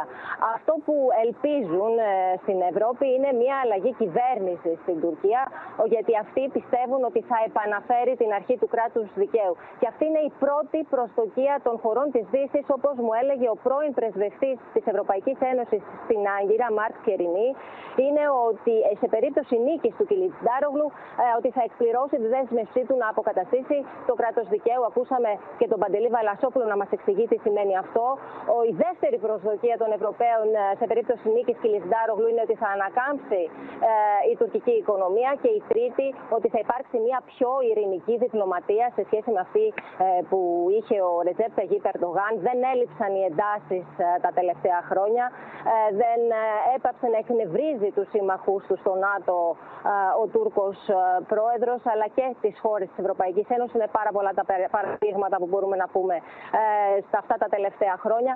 Τώρα, φυσικά δεν πιστεύουν ότι ακόμα και σε περίπτωση νίκης του Κιλιζάραχου τα πράγματα θα είναι ρόδινα και ότι οι σχέσεις θα αλλάξουν ριζικά από τη μία μέρα στην άλλη. Διότι ο Κεμάλ κύριε Συντάλογου έχει να ηγηθεί ενός εύθραυστου συνασπισμού και να διαχειριστεί μια θλιβερή κατάσταση τη τουρκικής οικονομίας. Μαρία, παραμένουμε και μαζί σου σε ανοιχτή γραμμή για οτιδήποτε ναι, νεότερο. Μόλις έχουμε τα πρώτα αποτελέσματα, τα, τα πρώτα αποτελέσματα εννοώ ενδεικτικά και ξεκαθαρίσει το σκηνικό, διότι αυτή τη στιγμή το Υπουργείο Ιστορικών της Τουρκίας δίνει ευρύ προβάδισμα Ερντογάν, η αντιπολίτευση δίνει προβάδισμα οριακό και κοντά στο 50% του Κιλισδάρογλου. Μόλις λοιπόν ξεκαθαρίσει το σκηνικό, θα επανέλθουμε για να δούμε τις ε, αντιδράσεις από τις Βρυξέλλες. Πάμε τώρα κυρίες και κύριοι στη Χιμάρα και εκεί σήμερα εκλογές, ε, δημοτικές εκλογές στη σκιά της ε, σύλληψης και προφυλάκησης του Έλληνα υποψηφίου με την κατηγορία της απόπειρας εξαγοράς ψήφων. Οι ομογενείς καταγγέλουν κλίμα τρομοκρατίας κλίμα απειλών και είναι χαρακτηριστική μαρτυρία, θα ζητούμε μιας γυναίκας κατοίκου, ότι την πήγαν νύχτα στο τμήμα για να της πούν ότι δίθεν έχουν στοιχεία ότι της είχε δώσει λεφτά ο συλληφτή, κρίματα ο συλληφτή για να εξαγοράσει την ψήφο της. Τελικώς την άφησαν διότι τίποτα δεν απεδείχθη. Ήταν αυστηρό το μήνυμα του Πρωθυπουργού στα Τύρανα. Απείλησε εμέσως πλην σαφώς προειδοποίησε με βέτο τον ε, Ράμα, ελληνικό βέτο για την ενταξιακή πορεία της Αλβανίας. Με τον Φρέντι Μπελέρη κρατούμενος στις φυλακές Τυράννων αλλά κανονικά υποψήφιο για τη Δημαρχία της Χιμάρας, άνοιξαν οι κάλπες νωρίς το πρωί μέσα σε ατμόσφαιρα μεγάλης έντασης. Οι κάλπες άνοιξαν κανονικά στις 7 το πρωί με τη συμμετοχή του κόσμου να είναι μεγάλη, καθώς οι πολίτες προσέρχονται για να επιλέξουν τον επόμενο δήμαρχο Χιμάρας. Όπως πάντα, μια απλή διαδικασία. Απλά τα πράγματα είναι τρομοκρατικά η τούτη τη φορά και ο καθένας κάνει ό,τι του κατεβαίνει. Αρκετοί ήταν εκείνοι που αποφάσισαν να ταξιδέψουν όχι μόνο από την Ελλάδα, αλλά ακόμη και από την Αμερική και την Αυστραλία για να ψηφίσουν τον Φρέντι Μπελέρη. Τίθεται θέμα δημοκρατίας που δεν υπάρχει εδώ; Ζω 26 χρόνια στην Αμερική. Και παρατηρούνται τα πρώτα φαινόμενα έντασης και πίεσης. Συγκεκριμένα σε διάφορα εκλογικά κέντρα και για χρονικά διαστήματα απουσιάζει η αστυνομική παρουσία. Όπως λένε εκπρόσωποι της Ομογένειας, ακόμη και κατά τη διάρκεια της ψηφοφορίας δεν λείπουν περιστατικά πιέσεων, απειλών και εκφοβισμού. Ασκούντας πιέσεις, εκφοβίζοντας. Κάτοικος της Χιμάρας κατήγγειλε πως αστυνομικοί την μετέφεραν μέσα στη νύχτα στο αστυνομικό τμήμα, κατηγορώντας την πως χρηματίστηκε για να ψηφίσει τον Φρέντι Μπελέρη. Όπως είπε η ίδια, δεν τον είχε γνωρίσει ποτέ από κοντά.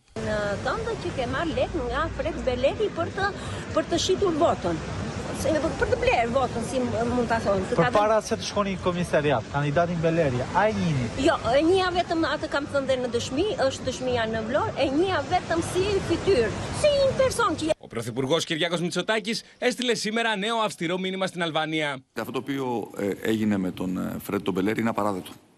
Είναι αδιανόητο. Το έχω καταστήσει και απόλυτο σαφές αυτό στον ε, Αλβανό Πρωθυπουργό, ότι στο ζήτημα αυτό δεν δεχόμαστε εκπτώσεις από το κράτος δικαίου. Αν ε, τυχόν μια τέτοια πολιτική συνεχιστεί, αυτό θα επηρεάσει και τις διμερείς μας σχέσεις και τον δρόμο της Αλβανίας προς την Ευρώπη. Ο κύριος Μητσοτάκης εμφανίστηκε δίθεν αυστηρός για την προφυλάκηση Μπελέρη αντί να απολογηθεί που δεν διασφάλισε τα δικαιώματα της μειονότητας και έκανε φιέστες με τον κύριο Ράμα.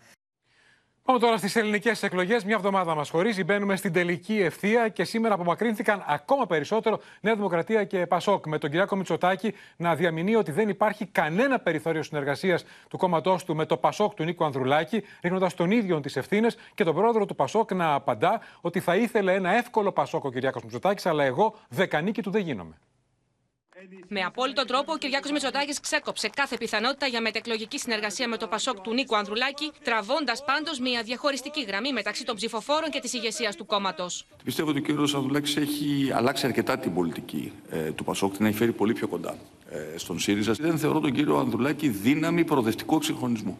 Το αντίθετο. Και όταν ο κύριος Ανδρουλάκης λέει ούτε Τσίπρας ούτε Μητσοτάκης, βασικά εννοεί όχι στο Μητσοτάκη. Ε, δεν πιστεύω ότι υπάρχει κανένα περιθώριο αυτή τη στιγμή μετά την κάλπη της 21ης ε, ε, ε, Μαΐου να υπάρξει κάποια συνεργασία με το Πασόκ. Δεν θα τους κάνω τη χάρη να έχουν αρχηγό δεκανίκη. Το Πασόκ επέστρεψε ως πρωταγωνιστής, καταλαβαίνω. Ο κύριος Μητσοτάκης ήθελε ένα άλλο Πασόκ, ένα εύκολο Πασόκ, ένα στρατηγικό σύμμαχο.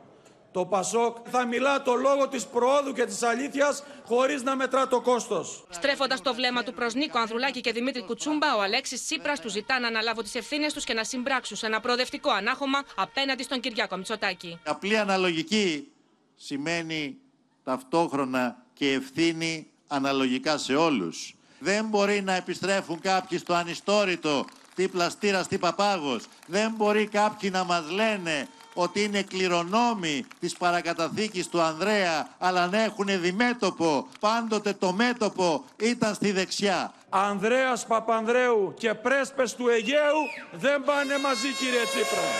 Ανδρέας Παπανδρέου και θάλασσα χωρίς σύνορα δεν πάνε μαζί κύριε Τσίπρα γιατί το Πασόκ δεν παίζει με τα εθνικά μας θέματα. Ξύνονται στην γλίτσα του Τσοπάνη όπως ο κύριος Τσίπρας που προσπαθεί δήθεν να εκβιάσει λέει το ΚΚΕ για να του δώσει στήριξη να καθίσει πάλι στο σβέρκο του λαού και να συνεχίσει το έργο του Μητσοτάκη. Τέτοια περίπτωση δεν υπάρχει. Τσίπρας, Μητσοτάκης, Ανδρουλάκης θα συρθούν σε συνεργασία. Είναι πολύ πιθανό να μην βγαίνουν τα αυτά. Οπότε τότε θα έχουμε μια τρικοματική. Θα επιστρέψουμε σε λίγο στις ελληνικές εκλογές. Πάμε στις τουρκικές εκλογές. Μαρία Ζαχαράκη, σημαντική εξέλιξη με δύο δημάρχους του μετόπου Κιλσδάρογλου, η Μάμογλου και Γιαβάς, της Άγκυρας και της Κωνσταντινούπολης, να αμφισβητούν το αποτέλεσμα, Μαρία. Ναι, Νίκο, αυτό που λέγαμε νωρίτερα, τώρα το επιβεβαιώνει και οι δήμαρχοι ότι άλλα αντάλλων είναι τα αποτελέσματα που δίνουν τα το κρατικό πρακτορείο και το πρακτορείο της αντιπολίτευσης. Πριν από λίγο λοιπόν, ε, τώρα ε, συνεχίζουν τις δηλώσεις του. Ο Ιμάμογλου και ο Γιαβάς είπαν ότι το Ανατολού, το πρακτορείο Ανατολού, τα αποτελέσματα που δίνει, αυτά τα αποτελέσματα δεν ισχύουν για εμάς. Αυτό είπαν οι δύο δήμαρχοι Κωνσταντινούπολης και Άγκυρας. Οπότε καταλαβαίνουμε ότι θα υπάρξει πολύ μεγάλη σύγχυση. Αν αμφισβητούνται τα αποτελέσματα του κρατικού πρακτορείου και του Υπουργείου Εσωτερικών και η αντιπολίτευση βγάζει άλλα στοιχεία, τότε δεν ξέρω πώς θα εξελιχθεί αυτή η βραδιά. Ε, Ποιος θα είναι νικητής τελικά. Δύσκολα. Για να δούμε τι μεταδίδουν τώρα τα στιγμή... μέσα ενημέρωσης. Μαρία, θα επιστρέψουμε. Ε, να δώσουμε το λόγο στην κυρία Πρόκου να σας πω ότι αυτό που αμφισβητούν είναι τώρα με ενσωμάτωση 34%, 53% ο Ερντογάν, 40,88% Κιλισδάρογλου. Κυρία Πρόκου. Ε, υπάρχει βεβαίως ε, μια μεγάλη διαφορά μεταξύ των αποτελεσμάτων που δίνουν κανάλια όπως το CNN Turk που είναι φιλοκυβερνητικό κανάλι και από τις δηλώσεις που κάνουν αυτή τη στιγμή ο Δήμαρχος Κωνσταντινούπολης, ο κύριος Εκρέμι Μάμογλου και αυτός της Άγκυρας, ο κύριος Γιαβάς, λέει ότι Μπορούμε από τώρα να σας πούμε από ότι θα, ο πρόεδρος Κλιτσιτάρογλου θα είναι νικητής αυτής της αναμέτρησης ε, και άρχισαν να εξιστορούν και οι δύο, καθένας με τον τρόπο του, το τι έγινε στις προηγούμενες εκλογές και ειδικά στις δημοτικές εκλογές της Κωνσταντινούπολης, οι οποίες χρειάστηκε να επαναληφθούν ως γνωστόν. Ε, αλλά λένε ότι το, ε, η συμμαχία του έθνους ε, που, της οποίας ηγείται ο κύριος Κλιτσδάρογλου είναι αυτή τη στιγμή μπροστά. Ε, αυτά ε, από την πλευρά της αντιπολίτευσης. Βεβαίως η συμπολίτευση αυτή τη στιγμή έχει ε, με, ε, μεγάλη ενσωμάτωση που ε, ξεπερνάει, είναι κοντά στο 34,4%. έχει 53% για το ΑΚΑΠΕ του Προέδρου Ερντογάν και 40,9% και 41 βλέπω τώρα ο Κιλιζάρογλου. Κυρία Πρόκο, ευχαριστούμε. Ακριβώς, Θα ναι, επιστρέψουμε. Σας ευχαριστούμε πολύ. Πάμε ξανά στις ελληνικές εκλογές, κυρίες και κύριοι. Είδαμε νωρίτερα την κόντρα Μητσοτάκη Ανδρουλάκη και το από κανένα περιθώριο για συνεργασία που είπε ο κ. Μητσοτάκη με το Πασόκ. Κόντρες όμως σε όλα τα επίπεδα. Από υποκλοπές ως τραγωδία των τεμπών, αλλά κυρίως όσο πλησιάζουμε στις κάλπες για το διακύβευμα της νίκης. Με τον Κυριάκο Μητσοτάκη να δηλώνει βέβαιος νικητής, να λέει ότι η Νέα Δημοκρατία έχει ρεύμα νίκης και τον Αλέξη Τσίπρα να απαντά ότι το μόνο ρεύμα που υπάρχει είναι το, το ρεύμα στους λογαριασμούς της ΔΕΗ. Συσπήρωση και εκλογικά διλήμματα στο δρόμο προς την κάλπη της 21ης Μαΐου. Οι εκλογές κρίνονται στο τέλος εμείς έχουμε αντοχές, είμαστε μαραθωνοδρόμοι, δεν είμαστε σπρίντερ, αλλά το τελικό σπριντ θα το κάνουμε αυτή την εβδομάδα και θα είμαστε οι μεγάλοι νικητές. Είμαστε ήδη μπροστά. Η νίκη θα είναι μεγάλη την επόμενη Κυριακή και θα είναι ακόμα μεγαλύτερη όσο καλλιεργούν και δημιουργούν τη βεβαιότητα ότι τα πράγματα είναι αντίστροφα. Ναι, το ρεύμα είναι δυνατό, το βλέπω παντού, όπου πάω. Όπου πάω, φίλες και φίλοι, κάνουμε πολύ μεγαλύτερες συγκεντρώσεις από αυτές που κάναμε το 2019. Το μόνο ρεύμα μεγάλο, πολύ μεγάλο, είναι οι λογαριασμοί της ΔΕΗ που έρχονται σε κάθε σπίτι, σε κάθε νοικοκυριό και έχουν τη σφραγίδα του κύριου Μητσοτάκη. Το Πασόκ επέστρεψε για να χαλάσει τα σχέδια της εγχώριας ελίτ που θέλει ισχυρό το Μητσοτάκι και χορηγό το Τσίπρα. Μέχρι και το παραπέντε των εκλογών στο επίκεντρο της πολιτικής αντιπαράθεσης βρίσκονται υποκλοπές και το τραγικό δυστύχημα στα Τέμπη. Δεν είναι δυνατόν να μας κουνάει το δάχτυλο για θέματα κράτους δικαίου αυτός ο οποίος έχει δίπλα του τον αμετάκλητα καταδικασμένο 13-0 για ουσιαστικά παράβαση καθήκοντος, ένα άκρος απαξιωτικό ε, αδίκημα για ένα πολιτικό πρόσωπο και στον κύριο και για τον ΣΥΡΙΖΑ είναι απλά μια ε, ηλιόλουστη Κυριακή. Από το Βόλο, ο Αλέξης Τσίπρας είπε ότι συναντήθηκε με τους γονείς τριών κοριτσιών που χάθηκαν στα τέμπη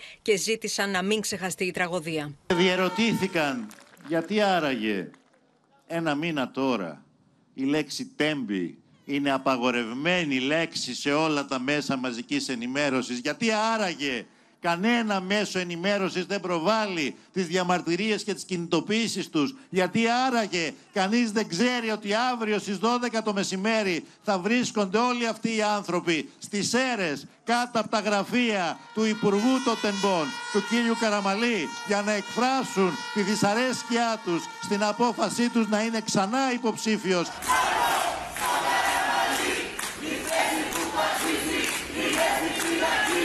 Αντί να είναι αντιμέτωπος με τη δικαιοσύνη, βολτάρει στα χωριά της περιοχής, ζητώντας ψήφο εμπιστοσύνης.